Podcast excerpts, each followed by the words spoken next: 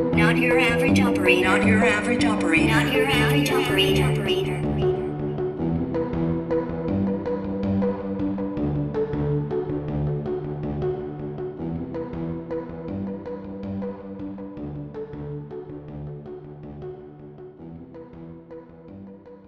Welcome back to another episode of Not Your Average Operator 2022. We're bloody here. Start of the new year. The old is behind, the new's in front of us. We're all taking stock of where we're at. We've had a bit of a think and a review. And now we're moving forward into hopefully, you know, I'm, I'm convinced it's going to be a bright year. I'm convinced. I'm hanging on with my fingernail. How you doing there, Tio? You're sitting there with your, your morning brew. You got your cup of coffee. You got your trucker hat. You got a flannel. You're in a full TO uniform. You got every part of you. You're like a caricature of yourself. Like someone drew you and you went, I'll wear that today. I can't even get a sip of coffee without just just getting attacked from every angle. I I like your work though. That's that's aggressive. I am, dude. I am good, man. I am. uh It's early here. Everyone should know that. I had to wake up about just a little after four thirty, so uh to meet with you clown. So I'm not. It's gonna take. Well, I'm just saying this because it's gonna take me a minute to start getting my wit about me. You know what? start, I'm not firing all cylinders yet. There it is.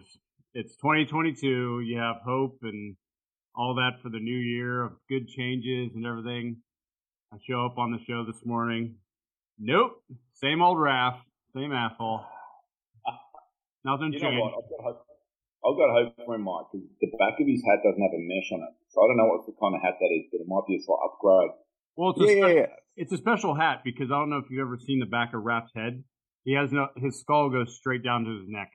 So I think it's lack of, I don't know, like a lack of brain or something. I, I don't know what's going on back there, but it's a special hat. So it's more to like keep the, keep the shape as an adult, like babies do, but it's, it's a weird thing. No, It, it's just, it's funny because technically you can't see the back of my head because I actually have a thing called hair, Mike. It's really thick and robust and just a gorgeous, I mean, Melon looking through the screen, looks like you've got a beautiful set of hair yourself. Lush like the hills in Spokane. oh my God. Mike, do you have such said beautiful, bountiful sets of hair? I mean, to Question me, mark? to me, in my perspective, versus somebody that's like, you know, bald at 23. Yeah, I do, and I, I'm walking into 2022 like confident. I think is the word. No, I don't know. I think I'm just gonna start wearing more hats like Raph. I think that's just gonna fix the problem. To be honest. I think, Don't no, man. I, I think you should do the opposite. I think you should. It's a power move. I think you should not wear a hat. I think you should just own the Friar Tuck at by because it's coming by the end of the year. I'm gonna call it right now. Friar Tuck, December circa 2022. I'm calling it. oh man! man. Oh man! Oh, Just, just, just as a quick update, Tio, where are you right now? You in Spokane? Are you still studying in? Uh, Yeah. Yeah, I'm still at. uh I'm still learning how to fly a plane. so I, yeah, actually, at the front, mate. say that again. The cockpit is at the front. And when you strap in, should be able to see out the canopy. If you're looking at pedals, you're upside down. Uh, listen, man, it's been, uh, I actually had to. I had dinner with a good friend of mine last night. Um, was it the night before? It was the night before. Anyways, he flies from another legacy major airline and coincidentally, the plane I'm training, training on is the plane he flies now. So we were able to do a little bit of shop talk over, over dinner. And I'm, I'll be honest, man, I'm, it's a little overwhelming right now, you know, cause they just, they feed you tremendous amounts of information and you're expected to really know, like, you know, if they, if they mention it, you somehow need to know it. so, but, um, imagine that. yeah, yeah, yeah, yeah. I, I hate when they want you to be a professional. It's the worst. But anyways, I'm, what I'm trying to get at is it's, it, just talking to him, it's just, I'm kind of excited. It's, I mean, it sounds like a really fun plane to kind of grind your teeth on, you know, in the airline business. So, uh, we'll see. Hopefully I won't, uh, and airline is so going Yeah, I'm glad I'm not on that plane. Oh, it's it's such a great aircraft to grind my teeth on. It's just like God, that sounds hor- horrific. Like, I don't want to be in the back of that plane while Raph's grinding his teeth onto the new plane. You kidding me? He'd be grinding my teeth in the back saying, land this damn thing. Well, I'm just gonna have to. I'm gonna draw a red here. These famous red lines that I keep saying about body network news, because we've got a guest here who's just sitting patiently. He's literally his teeth right now through the freaking global banter that the of us are generating. So, Adam, how you doing, man? Good. How are you? Mate, I'm well. I, I'm in. I'm in Barcelona. So last day in Barcelona, we've had an amazing Christmas here. A little bit of Christmas spirit, and you know there was a Three Kings parade last night. that the Epiphany today. It's what this is like the big day for Christmas for them. They do gift giving today, and the Three Kings brought the gifts to baby Jesus. That's when they did the gifts. I mean, it actually makes more sense than that food with a red and white food on. But so it's really nice Christmas place to be. We went out to the countryside yesterday and visited a monastery up in the mountains of Montserrat. And it's just like spectacular and beautiful and fun. And uh,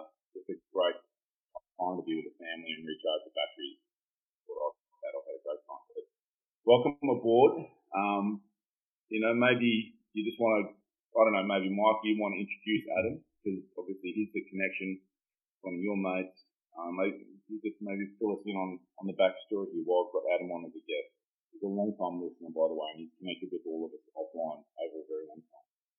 Absolutely. Yeah, so just giving you a quick intro about Adam. Adam and I have been friends for a while now. Uh, I want to say until early 2000s.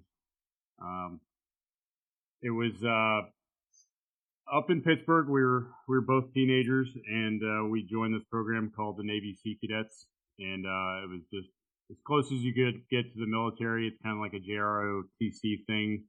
Uh, it's a part of the Navy League, which is part of the Navy, and uh, you basically get to wear uniforms and learn naval customs, and you do little training trips and all this other stuff like that. So I met Adam uh, at one of our weekend drills that we had there, and uh, everybody kind of had a different goal back then and doing different things. And, uh, you know, my, mine was going into special operations and a couple other people wanted to go to the army or whatever. But Adam, Adam was very special. He still is very special.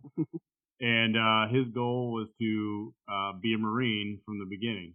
And he'd always talk about how bad he wanted to be a United States Marine. And, um, we got along, uh, to put it, to put it very very clearly. And, uh, yeah, we had a great time. And, uh, you know, just throughout the years, we've all stayed in touch.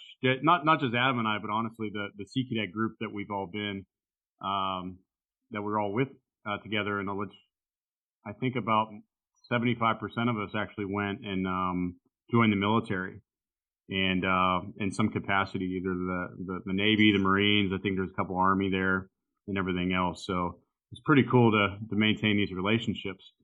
But um, I definitely say over the last year, year and a half or so, Adam Adams and I, the relationship has definitely gone to the next level uh, with some of the stuff that we're going to talk about and share today, which I'm very proud of. I'm very I'm very thankful for. And uh, but yeah, that's kind of our background, and you know, I'll turn it over to to the handsome one here, and uh, he can kind of give us a little bit of a bio. So where kind of where you're from, man, and a little bit of background about yourself and your service and your family. It's all yours.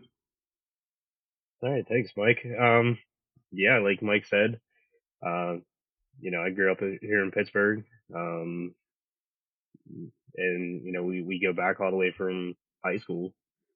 Um, straight out of high school, uh, joined the military, uh, decided I was going to be in the Marine Corps.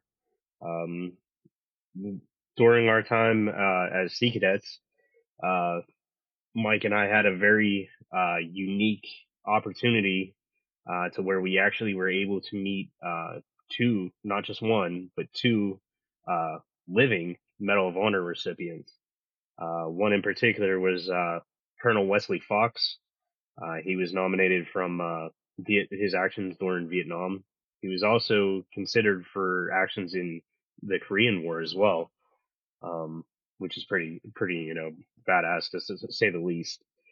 and uh, after meeting him and having the honor of him um, presenting uh, our awards to us, he was actually there for an award ceremony that we had.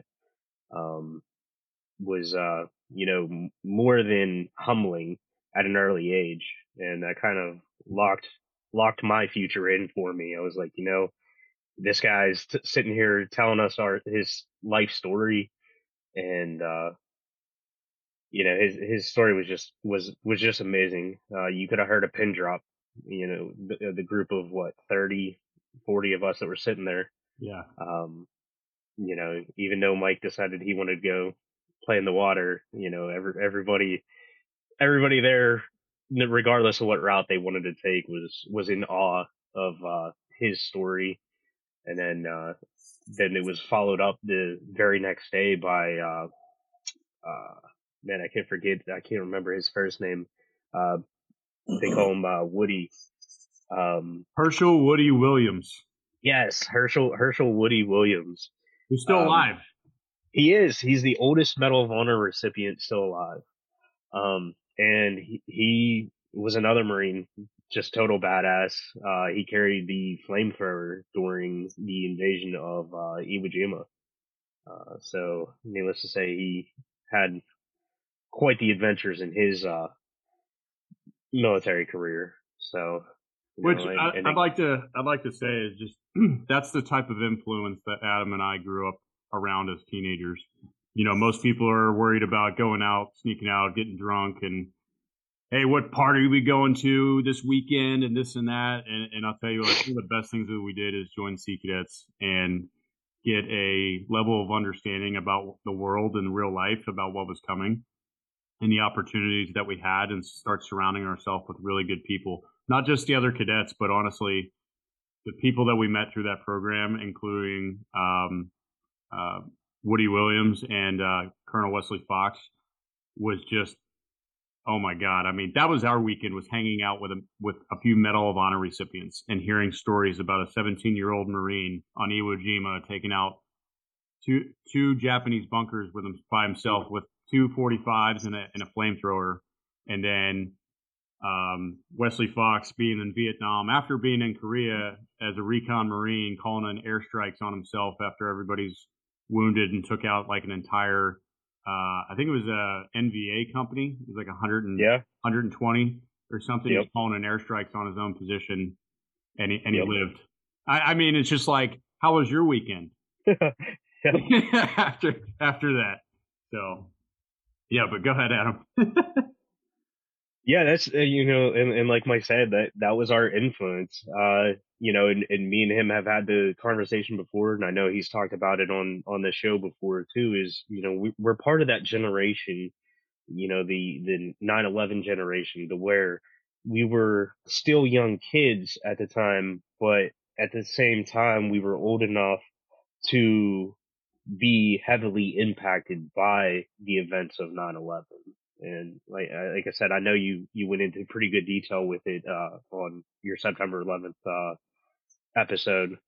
Um, and that and that's what really drove. I know I know it it drove drove me to definitely join the military. I know you know Mike. We've we've, like I said we've talked about it, and you know, and and that's that's that's what really formed a lot of our uh, understanding and, and harsh reality of, of what actually goes on in the world.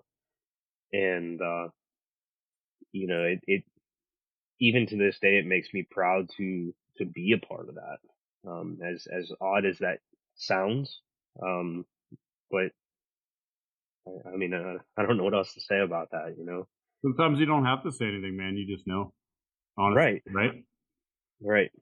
So, um, so in the Marine Corps, uh, wh- wh- what did you do in the Marines? Where did you deploy to? Uh, what was your time like? Um, so I, I joined, uh, in 2006, uh, went, like I said before, went straight out of high school. Um, I end up in field artillery. Um, I was what they call an 0811. So I was a little gun bunny as, as we're referred to by many. Um, I was with, uh, Sierra Battery, 5th Battalion, 10th Marines, out of Camp Lejeune. Uh, we were, we were part of the N Street Hooligans, is what we were, were referred to as, because N Street was the uh, street that we lived on, and a lot of shenanigans uh, definitely go on in that area. It sounds like a professional group. Uh, pretty much, we're we're professional uh, clowns, uh, to to say the least.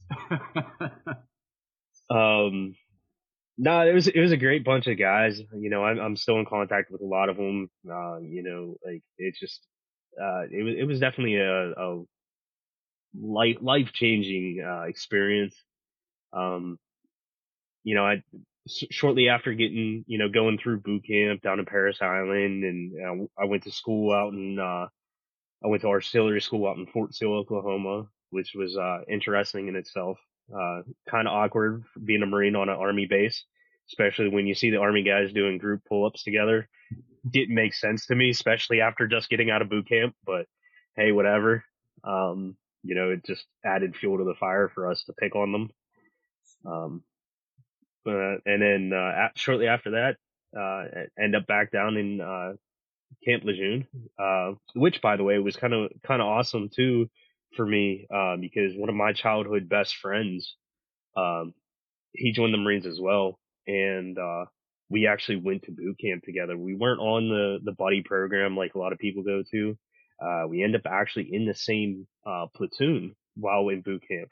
Nobody knew that we uh, even knew each other, uh, which was awesome because I felt that we played it off really well, and you know, so it, it was it was really humbling to have somebody else to go through this experience with.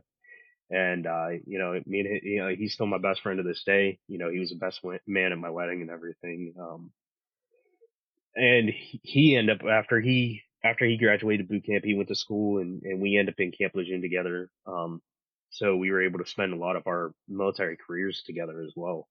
Um, which was, you know, pretty awesome. That's good to Yeah. practice. That's how I am with Ref and Melon. You know, they're like, oh, who are these guys? I I don't know these guys. Yeah, right? I don't know. They're kind of doing their own damn thing. I don't know who these guys are. So, Right. They're, they're a lot older than me, and I don't hang out with old people. And it's just, I don't know. They, they've been following me around awkwardly. One of them's got a beer. The other one seems like he's lost and he's speaking Spanish to random people. I don't know. you hear that shit eating laugh? Raf still hasn't finished his first coffee of the morning.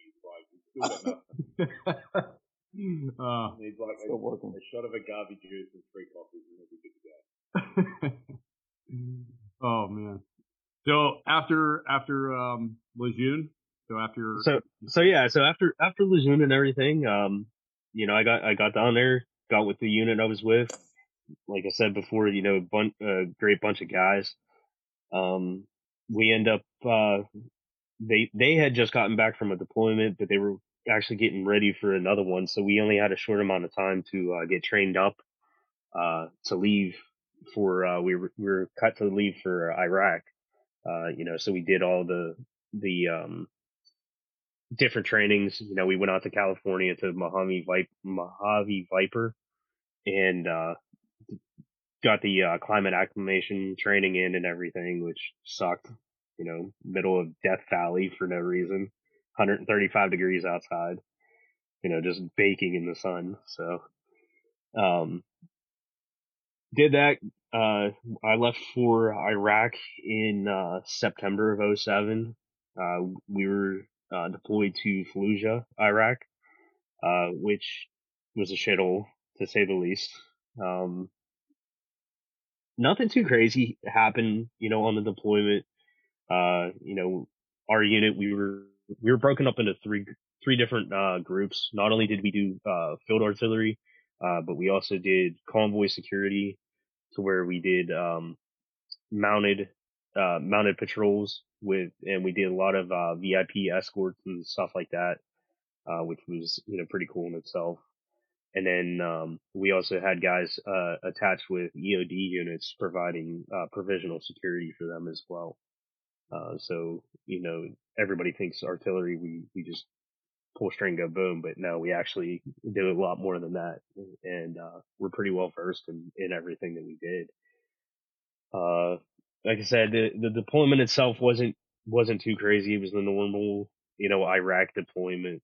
Um, you know, not trying to downplay it too much. I mean, we got shot at. We, you know, we, we did have incoming, um, incoming orders and stuff. Uh, a lot of IEDs. Um, came back, uh, 2008. It was April 2008. Came back from, uh, from that, which the other thing too, that was around the same time period that, um, a lot of the airlines were, um, they were having problems with, uh, fuel and, and whatever. So, uh, there was a lot of flights getting canceled. So we actually stuck in Iraq for longer than what we were slated to be there, which made it even worse on morale for us because we sat around for a whole extra month, uh, waiting for a plane ride out of there, thinking like, Hey, we were already here. This sucked.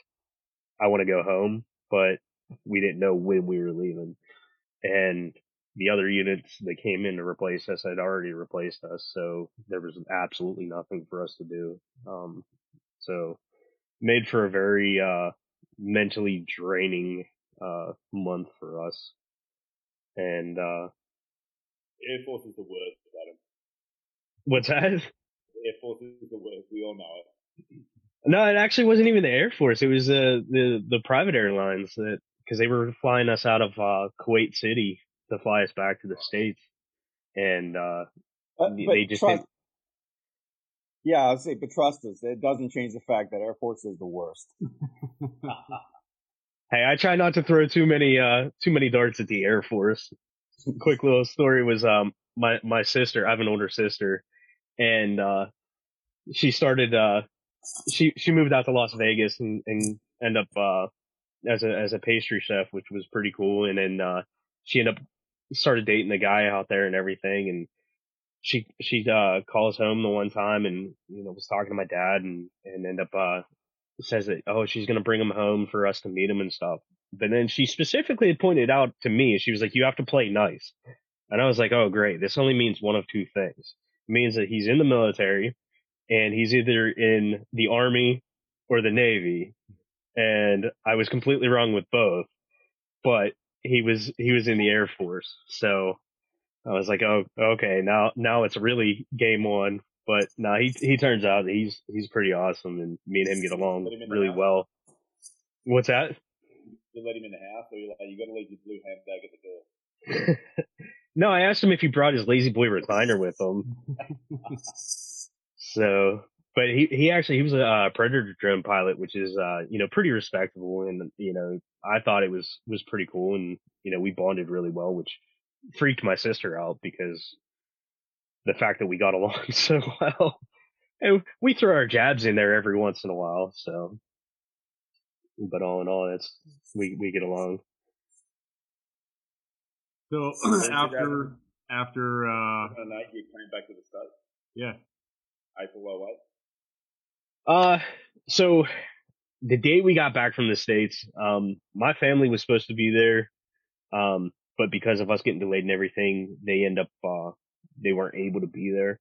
And that's what kind of started my downward spiral, um, in life, just because coming back from a crap deployment and, uh, seeing everybody get off the buses and go to their families and you know hug their loved ones and and all that and not have nobody there for you uh that sucked um the best i got to do was go take all my gear and take it to my new uh barracks room which was nothing more than pretty much a jail cell because it's concrete painted concrete blocks you know there's steel steel uh, furniture in it, you know.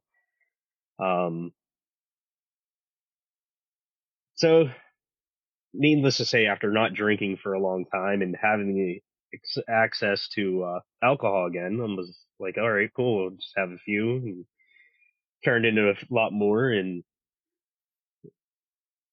it started to feel um, different for me a little bit to to drink. Like I, it, I, I could kind of say like I kind of ripped a band-aid off that day. Um, because that's the way that I started to handle, um, my emotions. Um, and I start to realize that, um, it wasn't, wasn't the best for me.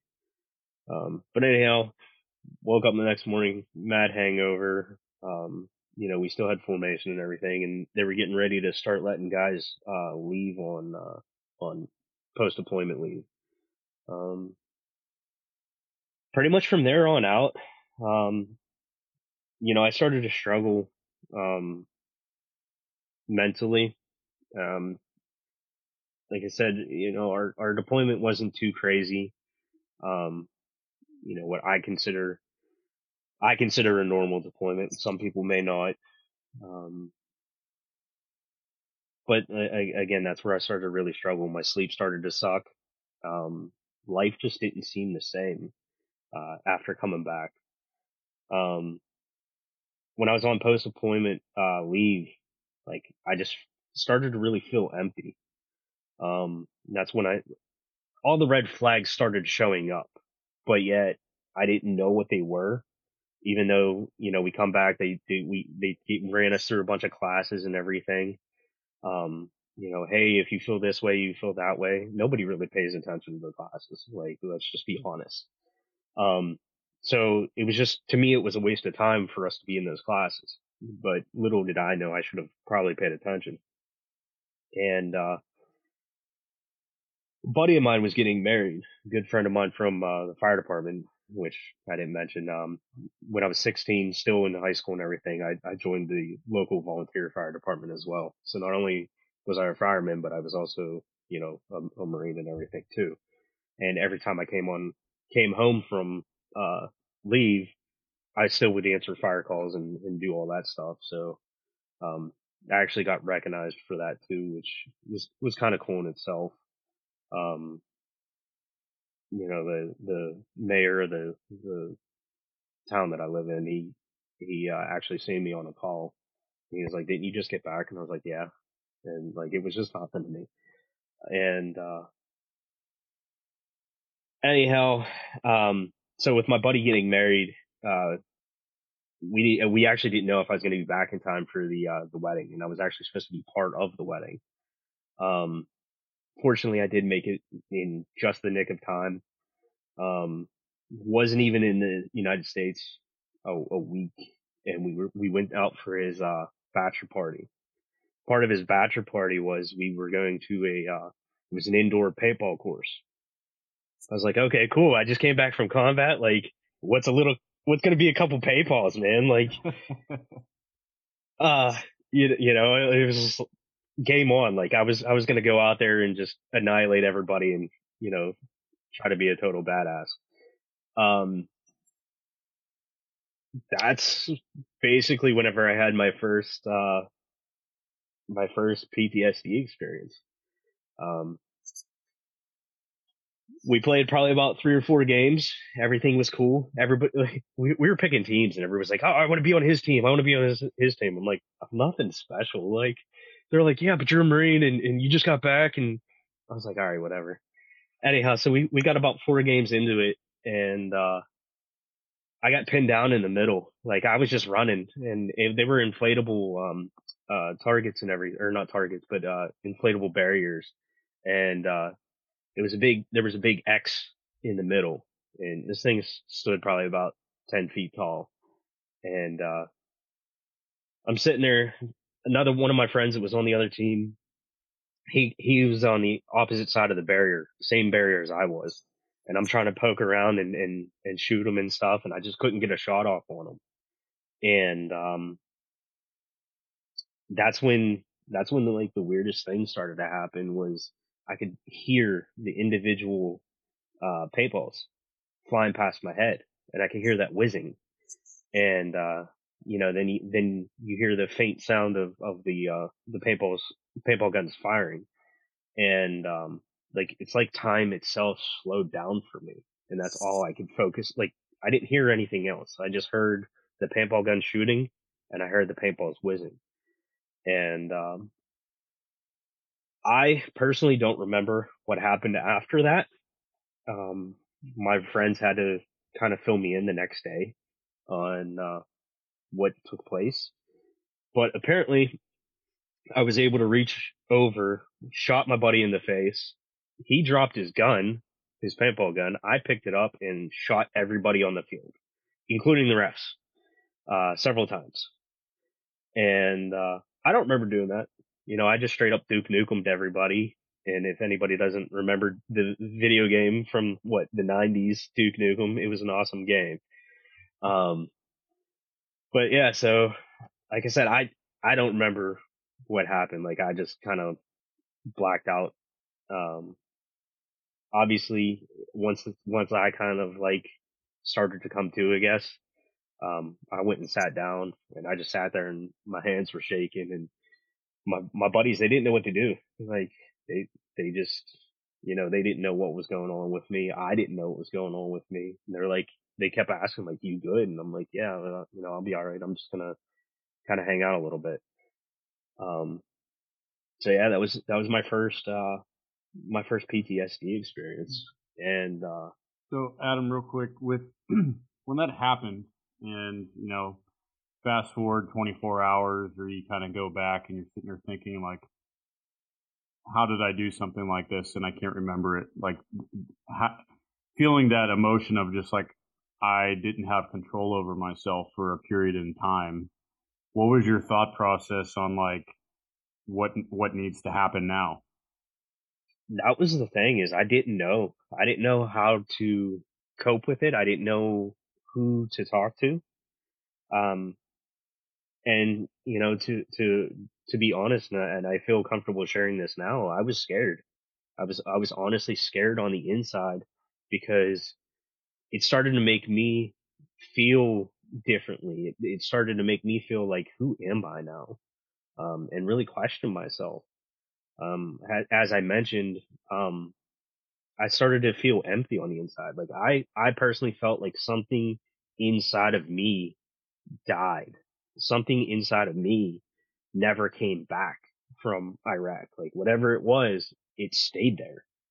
And I just felt like I was just a robot at that point, just going through the motions in life, you know, waking up every day, uh, you know, just going through daily routine.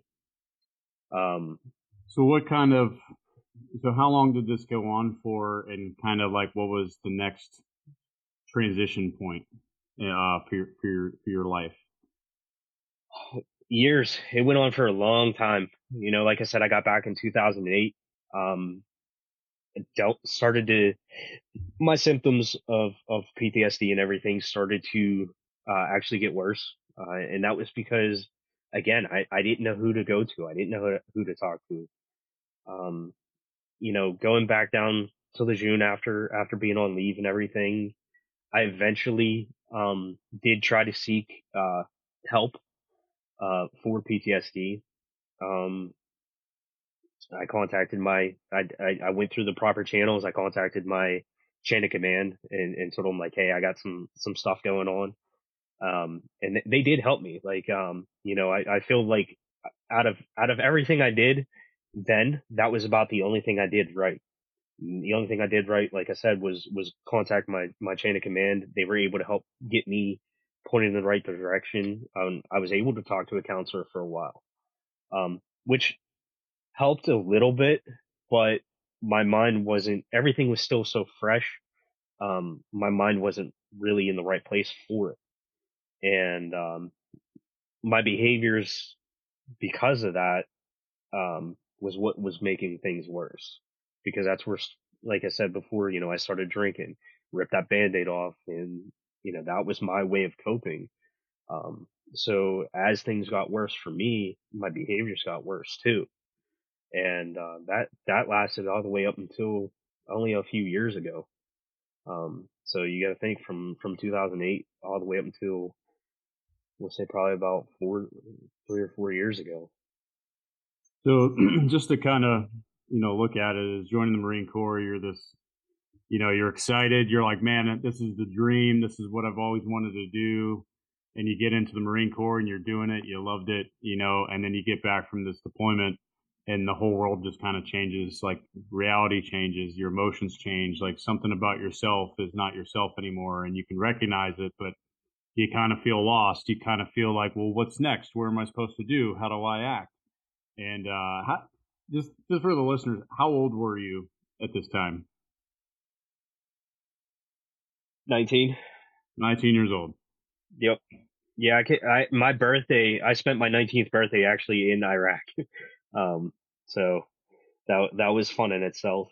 Um, and actually, it ended up turned out to be a pretty crappy day too. So made it even worse. So if we if we fast forward a little bit, when when did you get out of the Marine Corps?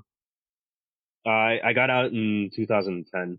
Off well, I got off of active duty in 2010, and then uh, I was completely out of the Marine Corps uh, July of 2013. Okay, and then um, I, I again with what you're you're comfortable with, kind of uh, summarize, you know, what the next few years look like for you. Um, that was pretty much the darkest points of my life. Um, the main gist of, of, of the whole entire story without getting too crazy in depth is, uh, I still didn't know how to function. I didn't know how to function the right way. Um, you know, I, I struggled religiously. Um, I struggled with addictions.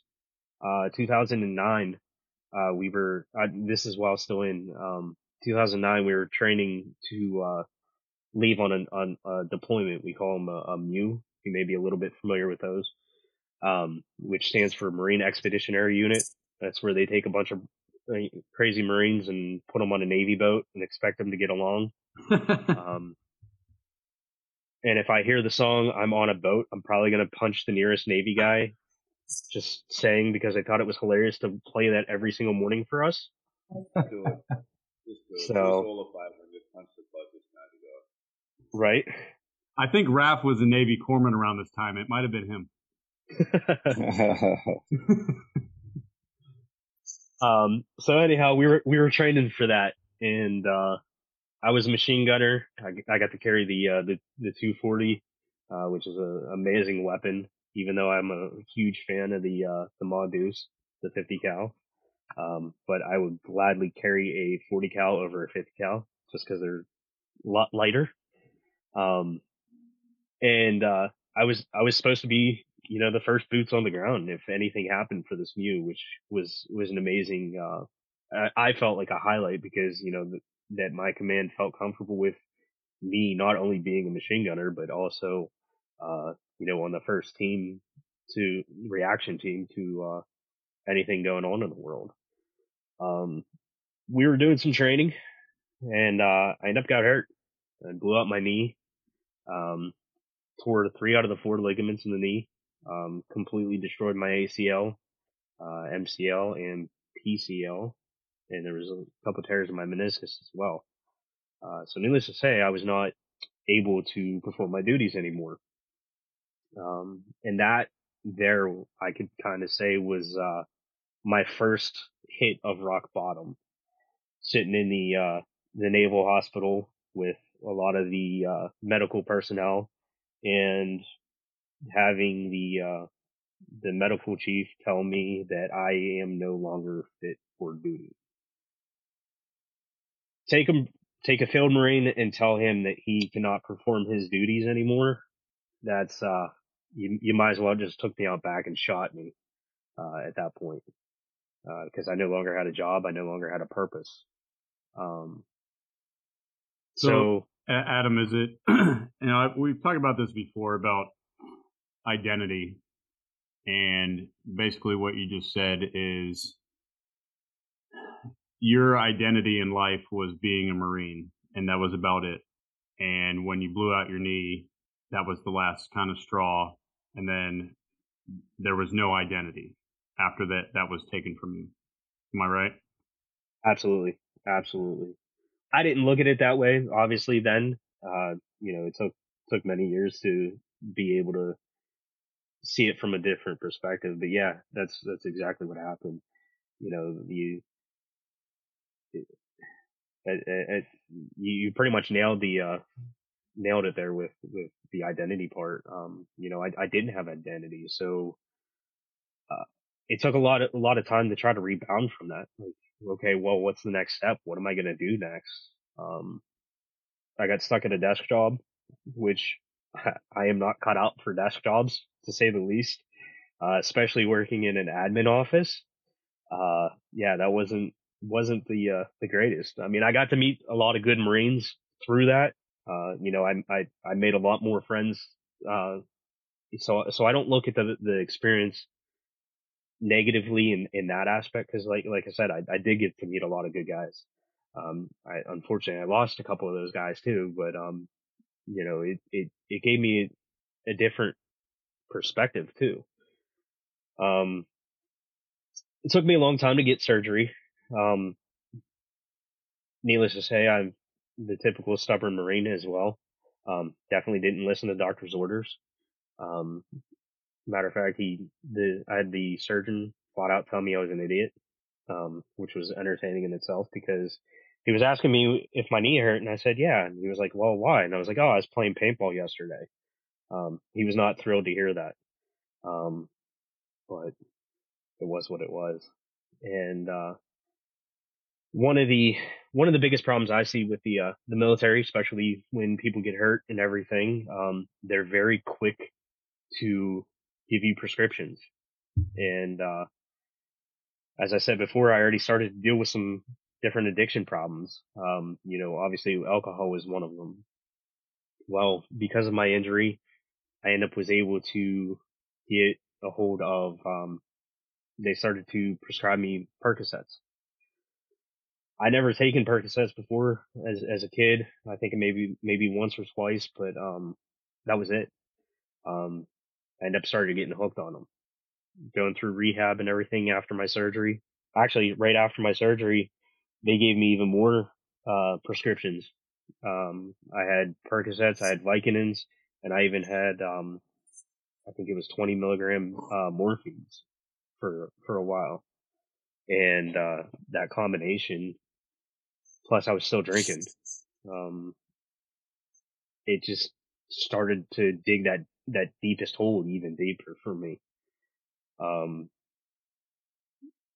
had a lot of relationship problems at that point too. Um, couldn't keep couldn't keep a relationship. So uh, again, my my addiction started. My my coping was to drown myself drown myself in in alcohol in in pills um you know just scrounging to get by it actually got to the point to where still as an active duty marine i was drinking on the job um you know during my lunch or whatever or sometimes even in the morning you know i'd wait until i was smart enough to wait until after pt to drink but um you know i would i would mix a drink and sip on it throughout the day um as foolish as that was. No, go ahead, Raph. Yeah, I just quick question because I'm obviously pretty in tune with your story right now. Just listen to it, and I just, I, am just, it's really a question, and I'm not trying to diminish any of what you've been going through. Clearly, you were in the bell of hell, the bowels of hell there, but now that you're in a much better place, clearly, and you've accomplished quite a bit, I'm sure we're going to get to that here pretty shortly. Um, looking back, it sounds like a lot of what you were going through is just like kind of self sabotage and like resistance to change, and obviously not like somehow you knew that you were losing your purpose because you were losing the title of Marine, right? Active duty Marine at least. But at the core of it, do you know what was causing that? Because it sounds like a lot of this was self inflicted. Like you were just kind of, because in the beginning you said, you know, a lot of the treatment that I was getting wasn't helping, even though they directed me in the right direction. So it sounds like there was a lot of resistance internally. And did you ever figure out what it was that was causing you to just kind of, was it like a self-loathing? Was it like, I mean, what, what, because it sounds like people were trying to help, but you just were not necessarily, you know, I guess helping yourself. Is that, is that a good way? I don't know if I'm phrasing that right. I don't know if like, no, you're, you're right on with that. That's, it was, it was all self-destructive. Um, you know, I guess I'm asking why. Like, do you, looking back now that you're in a good place, do you know why? Like, do you know what the the origin of that was? To be honest, no. Um, you know, I, I had my, my whole entire life, my whole entire dreams were to be a Marine. Well, I accomplished that. I never thought of what the next step was. I never had a, a plan beyond that. You know, as, as ever, most people go into the military, they, they want to make a career out of it. They want to stay the 20 years. and, and that, that's what my dream was. I wanted to be a Marine until they tell me I can't be a Marine no more. Well, unfortunately for mine, for, for me, that was three years or four years later. Um, and, uh, I just, I, I didn't have a plan. Um, you know, it was like, uh, oh, that, that, that was my oh shit moment to where it's like, oh shit, what is my next step? What am I going to do? Um, I had s- spent my, my whole entire teenage years preparing to become a Marine to where I didn't prepare for anything beyond the Marines. I didn't have a plan. I didn't didn't even have a clue what what else I was gonna do. Um, and I think even just mentally, I wasn't even mature enough to have plans. I mean, I'm not not, not saying that I couldn't make plans to on on what to do each day and everything, but like, I don't I don't think mentally I was mature enough to realize what I was doing. Go ahead uh, Paul? Just gonna say, like this. Firstly, thank you so much you to share this kind of stuff. You to share this kind of stuff with our audience. Like, I have no doubt that this is going to make it. This is going to land right in the center of the, you know, center of the bullseye for some people out there. And there's going to be other people. You're just going to educate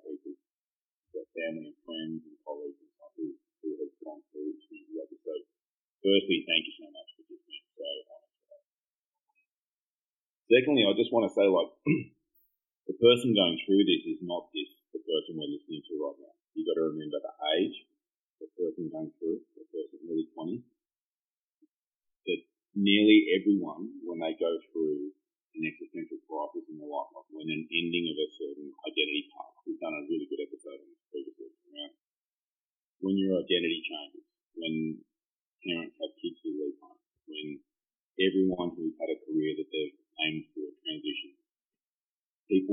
through that crisis of who am I,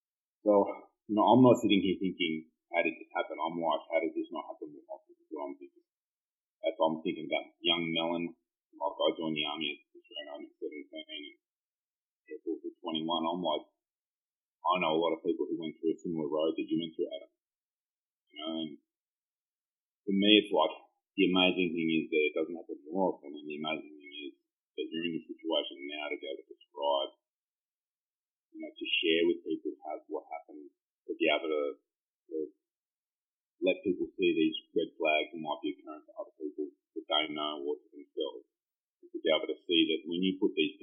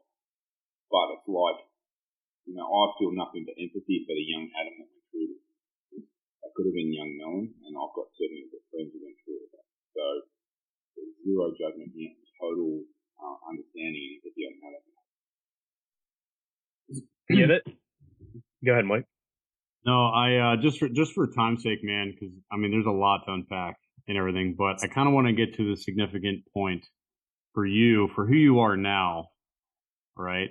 And I know this, I know this is tough, man, and but I, as I told you back then, I, I said I'm really proud of you and I love you for for doing this, and I and I still mean that. Um, let's go to July 2020 around. Uh, actually, I'm gonna I'm gonna jump a little bit back before that because it's uh, one of the key key points. Okay. So we'll fast forward a little bit from from uh, what 2010 2013 started struggling real bad.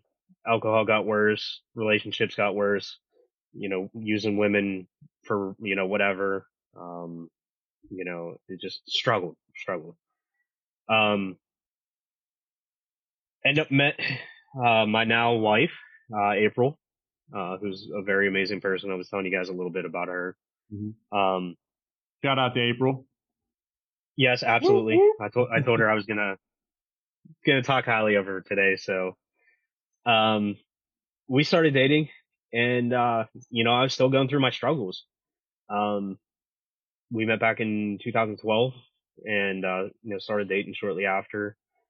Um, but my problems were my p- problems carried over into my relationship with her. Um, you know, I was, I, I wasn't faithful from the, from the day, from day one. Um, and I knew she was a little bit different. Like I, I knew that she was somebody different to me is, is what I mean. And, uh, I didn't want to hurt her. So like I, I kept on like trying to push her away. And, like I, I, I, inside I didn't want to be that bad guy, but I also knew that I was that bad guy. Um, time went on. Um, you know, our relationship started moving forward and everything. So I'm going to fast forward to, uh, 2017, actually 2016. Uh, I was working a job, got laid off from my job. Uh, that was my first time in my life being laid off and not having a job. Um, and also that was my first time not working. Um, so to have all my problems, my addiction problems and, and everything all the way up to that point, not working is the worst thing that could have happened to me. Um, I literally had nothing but time to be inside of my head. And, uh, that was the most dangerous place for me to ever be. Um, the reason why I worked so much was so that I wasn't inside of my head. Um, just to keep myself busy. And, uh, cause I knew if I stopped, I had to deal with my problems and I didn't want to face those problems. Um, because it wasn't just military related. It was, you know, fire department and stuff like that, you know? Um, anyhow, my, the layoff was, was on and off for six months. Um, finances and all the other stresses in life. Uh, my daughter was just born at, at that time. Uh, so, you know, I was, in, I was a new dad, not to mention I have three stepsons that are older too. Um, you know, stresses with, with dealing with that and, you know, their fathers not being in their lives and stuff. And, uh, you know, it was, it was a lot to take. I went from having no kids to having three kids to having four kids all within about a year and a half. Um, you know, like it, it went quick. And, uh, anyhow, uh, February of 2017, um, I, I want to say I kind of hit, uh, another rock bottom at that point. Um, I started that, that's when my suicidal, uh, sides started really come out. Um, I've struggled with it in the past, you know, from, from coming back from deployment and stuff. You know, I had probably one or two times where it's crossed my mind and, and, you know, plans and the whole, whole nine yards with that. Um, there was one or two attempts between that time period. Um, not going to really go into details with those. That's Um. You're good. and 2000, like I said, February 2014, or no, 2017, excuse me. Um, I was just, I couldn't get any lower. I could not get any lower at that point. Um, me and April, we were, we were fighting. Uh, she also found out that I was talking to other women via text message and social media platforms and stuff. And, uh, we were, we were on, on the, on the men's, like, or not on the men's, we were on the outs. Um, she was ready to leave me. I was, I was going to lose my kid, like the whole, everything. Um, my life was crashing down. Um, the stress of, of being, uh, of being laid off and everything, you know, it just, it all added up. It all piled up on me. Um, got to the point to where I grabbed my gun, uh, and my range bag and I was ready to leave. I was ready to leave the house. And, uh, she told me, she was like, look, you, excuse me, you, you leave this house. I'm gonna, I have to call somebody. Like I'm, I'm gonna have to call the cops. And like, she didn't know what to do. Like she, she never was around anything like this. Um, and at that point, I didn't care. I didn't care about life. I didn't care about anything. And, you know, she, she even said like, look, you, you know, you have a daughter. Like she's, she's not to grow up without her father. She's not to have, you know, have somebody to walk her down the aisle or, and stuff like that. And, you know, that kind of hit home for me. But at the same time, like my mind was just so, so lost. Um, and my, my soul, my soul was so lost and, and broken at that point to where I, t- I told her, I was like, you call the cops, go for it. I was like, they, they're going to stop me first. Like I was in the position to where mentally I was ready to do whatever it took for me to get away from my pain. And I was, I was willing to, to hurt people, you know, not that I would want to you know, necessarily kill anybody or, or anything, but you know, I just, I wanted to get away from it all.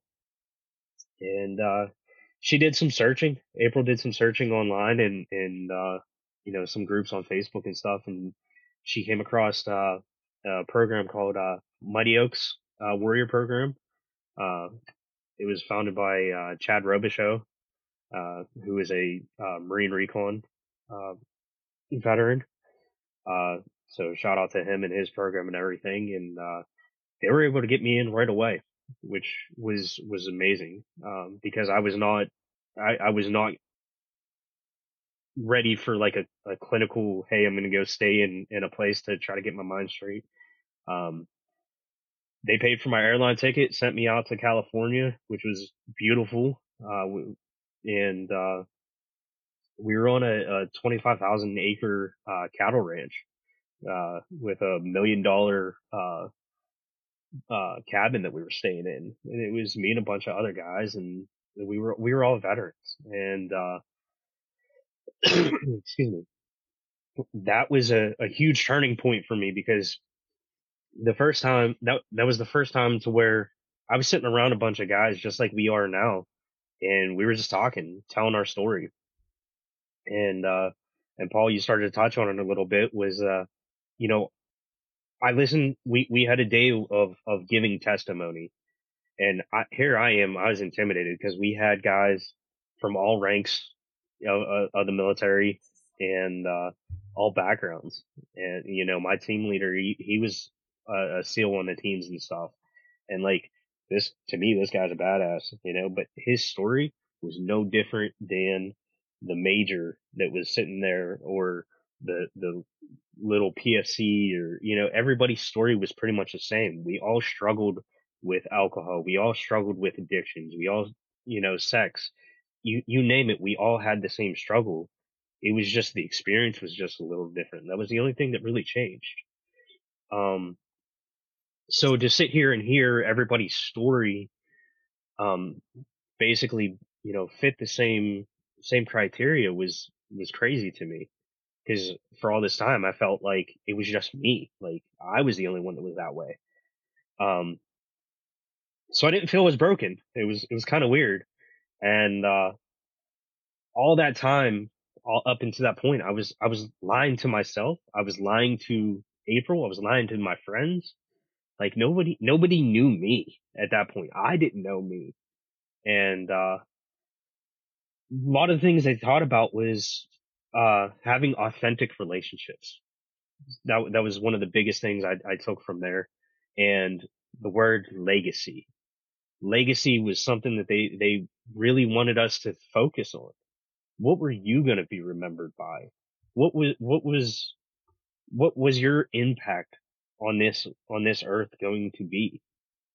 And um, so trying to keep authentic and, and trying to keep open minded as possible, like that was the first time I said a lot of the things out loud. It was the first time I told my story to people I didn't know. And just like here, you know, there was, there was no judgment.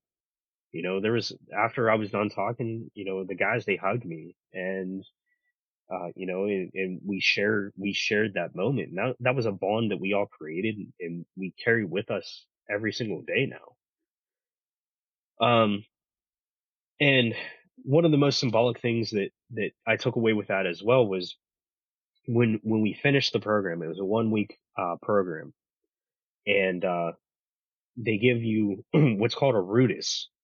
I don't know if you guys are familiar with that at all, but a rudis, it's a wooden sword that the, uh, gladiators, the, from, you know, the Colosseum days would get whenever they gained their freedom.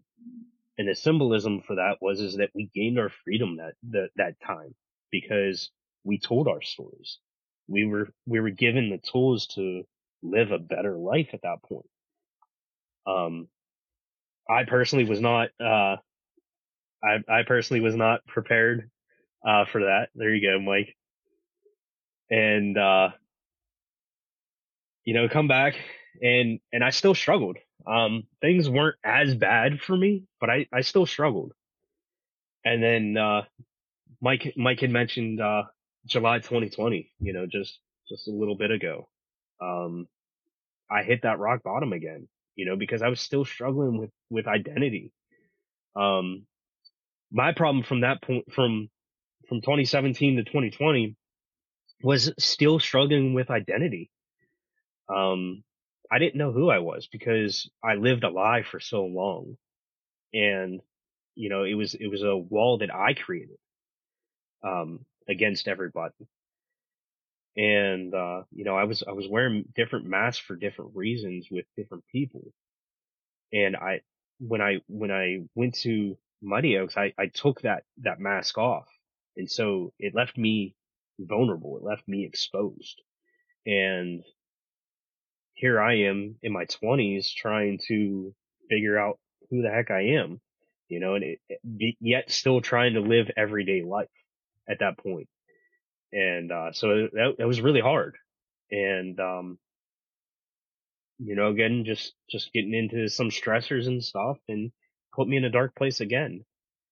And, uh, so July 2020, I was getting ready to uh, ended again. Um, you know, again, it was just something, I was in a dark place, um, mentally. And, uh, I, again, I, I took my gun, drove out into a remote location where I knew, uh, nobody would find me, at least for a very long time. And, uh, I left my phone, I left everything behind so I couldn't be tracked and, you know, that was, that was going to be it. You know, I, I in my car and, uh, I was sitting there and, uh, something, uh, I, I had already reached out to you at that point, Mike, right? Cause yeah, we were already talking. Um, a little bit prior to that, I, I had reached out to Mike because I was in a, in a pretty dark place and, uh, I have no other explanation for reaching out to like me, me and Mike, we talked, we, you know, we, we, we kept in contact, but this time was a little bit different. I, I literally sat at my computer in, uh, in my house and I was trying to think on who I could talk to. Um, and, uh, for whatever reason, God, God intervened and he was like, you're, you're to talk to Mike. And, uh, so that's Mike. I reached out and his his response was uh, a little unique uh, because it's it's not that he was mad at me for for reaching out to him, but he asked he simply just asked me he was like why, why, why are you reaching out to me right now? And, uh, I was a little dumbfounded by that, but at the same time, it was like, it was the perfect timing because Mike was going through a lot of his issues that he's talked about on the show and, and stuff. And it was like, it was the perfect timing for the both of us because it was, Hey, I'm on this journey. You're on this journey. Let's do this. Let's, let's work this out. And that's when you guys were already talking and stuff too. And, uh, so I was like, all right, cool. And yet, you know, I still, still was struggling with a lot of things and I let pride get in a lot of, in the way of a lot of things. And that's why July, you know, I, I didn't reach out to Mike, you know, and I made him the promise that I was going to when we first started talking. And, uh, you know, it was, I was ashamed. I was ashamed of myself. I was ashamed of, of the things I've done, all the weight that I've carried throughout the years of, of the things I was doing. Um, so fortunately, um, God intervened a, a, another time, you know, kind of like you guys were doing the, uh, the tenderhearted warrior, you know, Mike, Mike was kind enough to give me a copy of that and, you know, it, on, on how he talks about, you know, God was trying to, trying to knock at his door and tell him, Hey, wake up. Like I'm trying to talk to you. And that, that was one of my moments there was that I was sitting there contemplating on what I was going to do. And, uh, oddly enough, something that Mike had told me popped into my head. And, uh, that's what kept me from completing what I was going, what I was set out to do. And, uh, I drove home and, uh, talked to my wife and, you know, she obviously was scared. She was out looking for me and she had the kids with her too, uh, which was even worse, uh, made me feel worse inside. And, um, I ended up, I reached out to Mike and I was like, Hey man, like, this is what happened. It was, I think it was like the next day or something I talked to you. Mm-hmm. And, uh, you know, and that's, that's where we really, uh, hunkered down about, you know, trying to help each other out and everything. And, and, uh, you know, that's where I started listening to, to the podcast with you guys and, and all kinds of stuff. And, uh, shortly after was whenever I started going to church again. Friend of mine just randomly kind of, uh, uh, he, he invited me out to, to church. And I was like, okay, like I was going to church a little bit beforehand and it just didn't stick. And then, uh, I was like, all right, you know, just, just trying to, you know, be, be a good person. And I, you know, accepted the offer to go and just like, you know, what, what do I have to lose out of this, you know? And oddly enough, um, that very first day of sitting in that church, uh, the pastor was up there preaching and he, he was talking to me. Like that, that's, that's the only way I could describe it. Like he was no joke talking to me personally. Yep. And, uh,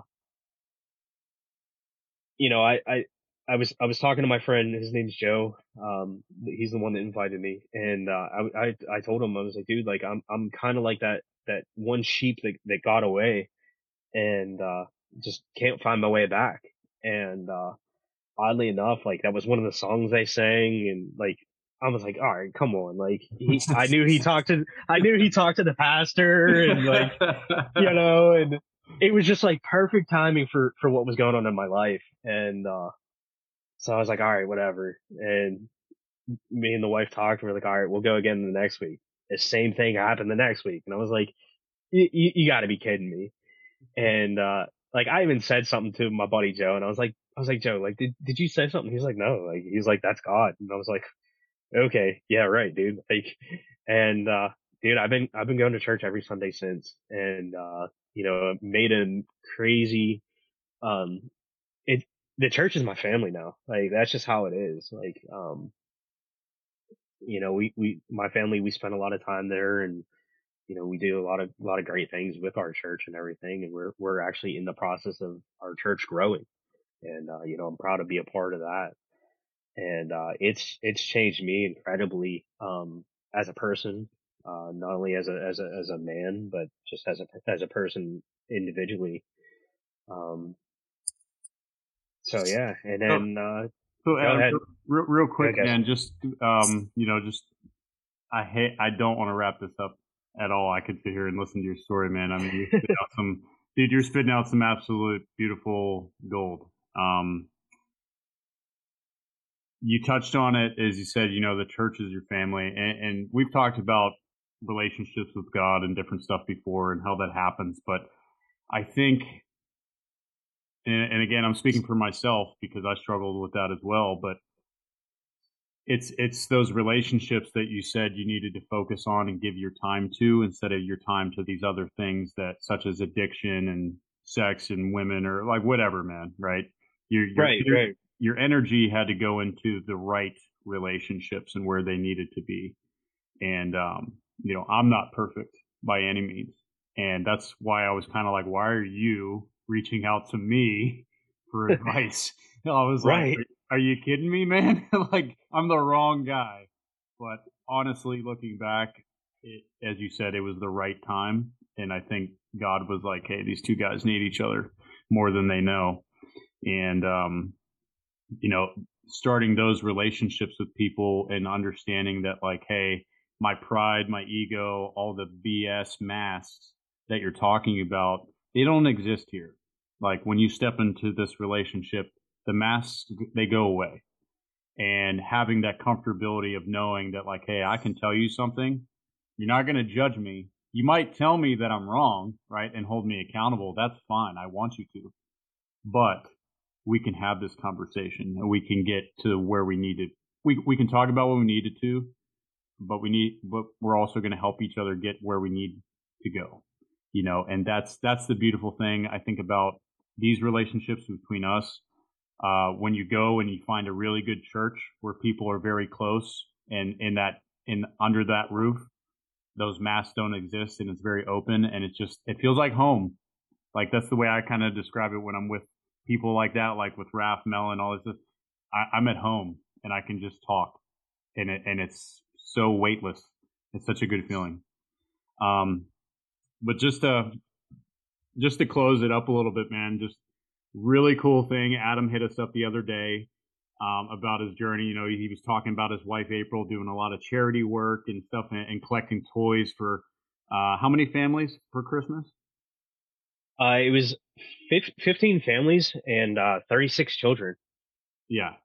And like over each kid or each family getting like 40 gifts and stuff like this. I mean, just talk about struggling and what they've been through, but they turn around and, and they're such giving people and realizing like it's not just about us and, and sharing sharing the beautiful stuff w- with the world and other people that are going through hard times and everything. I mean, that's that's what this whole conversation is: is sharing the struggle, sharing the burden and the weight, and and uh, as Raph says, pushing back against the chaos together is uh, such a beautiful thing. And I would just like to recognize Adam for one, he's he's always been an amazing friend, uh, a, a great Marine, but also an amazing man and father to his kids. And we've had a lot of private conversations, which I'll leave between him and I.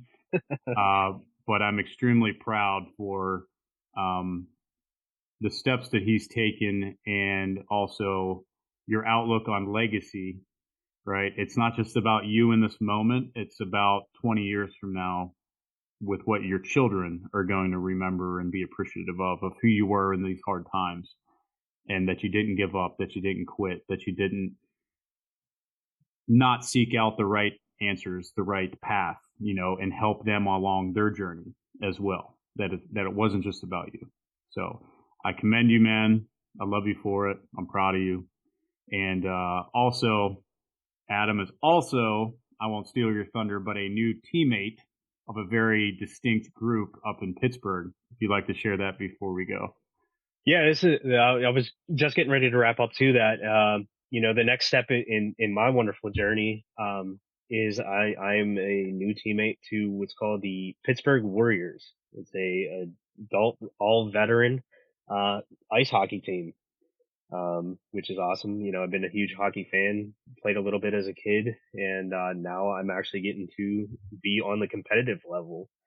You know, there's there's a bunch of leagues out there all over the country, and uh, you know, so anybody listening that's interested, they can look it up. Um, but yeah, they're, they're sponsored through the Pittsburgh Penguins and everything. So, yeah, it's pretty, pretty cool. Pretty great opportunity and a bunch of great, great group of guys. You know, I've, I've only been to one practice so far. I got practice tonight. Can't, I can't wait. Look forward to it.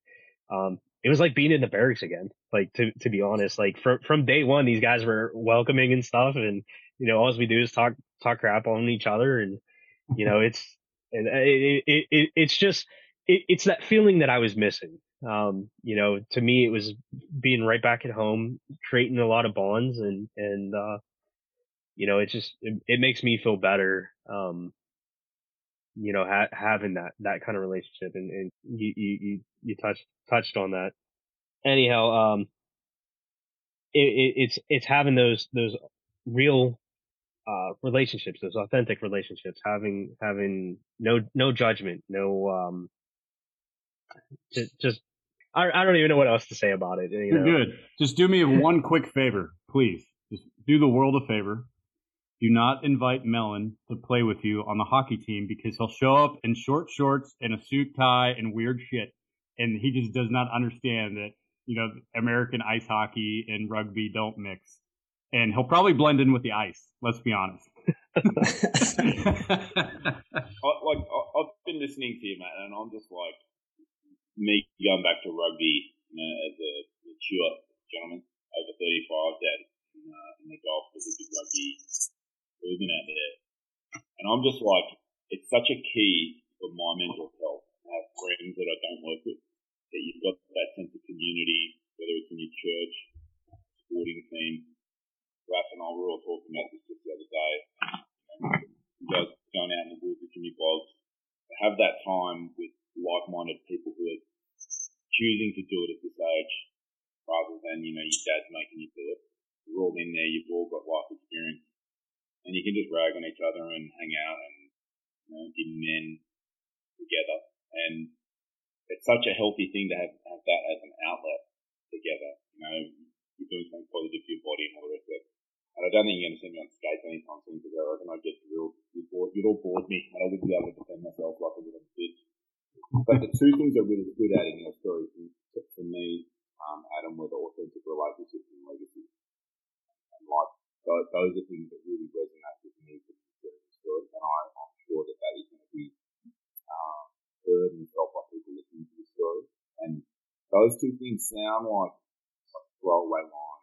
You know, that when you have a relationship where you can actually be yourself, you feel compelled to be yourself, like you wouldn't want to be fake with these people, but you know that they'll be doing them a good service. And they can do the same with you moving on. That's one thing. And the second one being aware of that element of legacy, which, you know, what are we all here for? And how is the world going to be different in a hundred years? So, um, we're all, we're all gone with us. How's the world going to be different place because of us? And it could be a better place or a worse place. And those two things I like. You know, they're like a life raft. You put an open storm. You have them in your life. That is not just a, a park over someone, a rock bottom moment, but for any of us start to, to have something, an incremental improvement and a way, a way to move forward with. But yeah, you won't see me on the on the ice, but I reckon you could all kill me all three of you. well, the funny thing was, is when I first told Mike about it, he, uh, his instant response was, dude, I'm totally proud of you, but we both know you're not that coordinated. So best of luck. I mean, like, let's be honest. You, you give a Marine a rifle, okay. You give a Marine a wooden stick and tell him to go hit a small, come on. It's it's not going to be pretty. I mean, he's probably going to do more of the fighting aspect than, than actually getting goals. But hey, it's it's good. And uh, Melon kind of brought it up as, as being a healthy way, and Adam, you, you brought it up. Raph doesn't really play sports because he's an old man. He, he you know, he, he's doing yoga in the corner while everybody else is scoring touchdowns. So, um, I love you, but uh, you know, you talked about in some of your pursuit with with drinking and other things is you wanted to hurt people. You wanted to. There was this kind of rage and this this energy in you that was just toxic. You know, and a beautiful thing about sports is one, you're around people that you like and that you trust and you're a team. But those physical sports like football, rugby, hockey, even, you know, just running, right? People would play soccer or something like that. European football. Um, it's a healthy way to get rid of that build up, that energy, and to focus it and harness it into something positive, right? So when you hear people just like, hey, if you're feeling that way, go to the gym and you know hate some weight for a little bit and throw some weight around, right? Then then that could work for some people, but when you're in that team environment of other people where you can have those relationships where you're with other people, you can talk to other people, you they they can bring you up. You know, it's a different. Some people fire different when they're in the gym alone with their headset in and they just kind of zone out and do their thing. Other people might need that team environment with sports and be able to exert that energy and get it out in a healthy, positive way. I know I used to play flag football. It was contact flag football, but you could still go out and do it. And I was doing it every Friday. And it just was a way for me to release my frustrations, my, you know, everything else going on and it helped me tremendously. You know, so I highly encourage people out there to go out to a rec center, do something, get in a community, get together with your buddies on Sundays, you know, and, and just toss around the old pigskin or something and just let it out. And then afterwards, maybe go somewhere, sit down, have some food, have some great conversations. And that can be your church. That can be your group. That can be your you know your your new family that you kind of build up on and focus on those relationships. So I thought that was great, Adam. Oh yeah, absolutely, and you know, um, you know, and that's one of the biggest things, like with with me telling telling my story is is that it's finding those outlets, finding those those different things that you could do, um, to to get get that stuff out, um, versus being destructive. You know, eh, you get nowhere by being destructive. So, so having, having those resources, they're out there. You just got to reach for them. You got to find them just a little bit. And, um, you know, it, it makes that much of a difference. And it, it took me a long time to, to find them, but you know, I, now that I found them, things, things couldn't be better. And I, I know we're going to, I know we have to wind up because we've been, we've actually, this is probably the longest episode we've ever done. Um, but I just, I, Adam, you just nailed something that I, I really believe in. And that's, it's really easy, as Melon like to, as Melon likes to say, to fuck it away, right? It's really easy to destroy everything that's around you because we do that really well without any help. I mean, especially with self-destruction, right? We, it's easy for us to sit there and set the rung really, really low and be like, I'm just going to fuck it away and just do the worst thing possible. It's really difficult to build something and build those around you. And so that, that's my challenge for everybody. When you're going through life, just think about what you, like, like, like what Melon and everyone has been talking about is the, the legacy in life is, it's about building the things that are around you. Cause it's easy, like, look, it's easy to destroy shit. It's easy to cheat on your significant other. It's easy to just be a shit father. It's, e- it's easy to do those things. It gives you a difficult life, but it's really easy to do. What's really difficult to do is to build the things around you and leave a legacy. Those take work. Those take effort. Those take skill. Those take patience. That's why, that's why it's difficult to do. But, uh, anyways, I think you just nailed it when you just said that, you know, build something. Stop destroying everything. Don't be a shithead. well, man, I knew we were to have a good episode. I just, when, uh, we were going to come on out and I just, I'm so appreciative of you taking the time to, to where it was right for you to come on and share this stuff. Because it's, it's freaking, it's big stuff. And this is stuff that's super relevant for our community. And if it's, it's not just the veterans listening, it's the families of veterans and, you know, the, the regular people in society who also see people or have, uh, everyone has trauma in life, right? We're all going to deal with it. Maybe not to the same scale, uh, in every situation, but no one, as, as Raph likes to say, no one gets out of his big of guard, right? And so I just, I really want to thank you for coming on and being so honest with us and authentic. Exactly the word that you, you highlighted is exactly who you've been once you're talking like. And, uh, yeah, this is, this is definitely one of my favorites. It's in, a, in an amazing way, a super positive way, uh, reflecting on where we've been involves hard assessments too, right? Like looking in the mirror step. It has to happen before we can ever take any of those forward steps into positivity and uh, stuff. So hats off to you for coming on. Is there anything else you wanted to leave the listeners with me? No, we, we pretty much, t- you know, we could talk all day. Um, but no, uh, no, we, we, we pretty much talked about every, everything that was important, you know, again, just making sure to have those authentic relationships with people. there, there's no better way to, to have a relationship than just to be yourself. Even if you don't know who it is, like who you are, just be. and then again with the legacy, you know, like that's, that's the biggest thing that, that resonates with me. To shout out the massive background of your story, and that's clearly your wife who's just an absolute rock and anchor. And, uh, you know, shout out to her and, and the family. I just wish you guys all the best for this year and uh, for many, many years after this. And, uh, uh, for all the listeners, if you want to get in, co- in contact with Adam, you can come through any of us, not your average mindset, or Gmail. You can uh, leave, a, leave a review or a rating, and we'll make sure that any information you want to get to Adam, you get to him. Um, our community is blessed to have you on board, man. I really appreciate your. No, much appreciated. Thanks for sticking with us. This is a, this is a long one. I was already going. And this is life.